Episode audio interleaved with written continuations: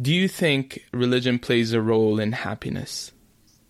This is also a really interesting question. We did a study for the Nordic Council of Ministers last year where this was one of the things that we analyzed in a regression analysis, um, which is a, a, quantitative analysis where we can correlate and we can hold um, and we can correlate different factors. And what we find is that yes, extremely religious people are happier, but by extremely religious people, I mean people who are very firm believers who go to church or to the mosque or the synagogue or wherever they go very often and practice this religion on a daily basis and very actively. Whereas the majority of people who are moderately religious, we can't see any uh, correlation with happiness in them.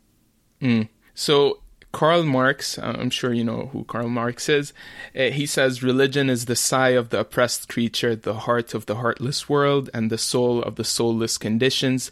It is the opium of the people. Do you think that's why religion leads to happiness or extremely religious people are more happy? Is it because religion somehow numbs the pain of life or society? I think um, I think Marx was not particularly, I mean, he was very one sided. I think he had a point at the time he was writing at. And I think he has a point um, when people become fanatic and start just following a religious mindlessly. But what we find is that religious people, people who are very religious, also have a strong sense of meaning with their life they also quite often have a strong sense or feeling of community with other people. So we're kind of back to loneliness, but we're also talking about having a meaning with life. And that is important to happiness.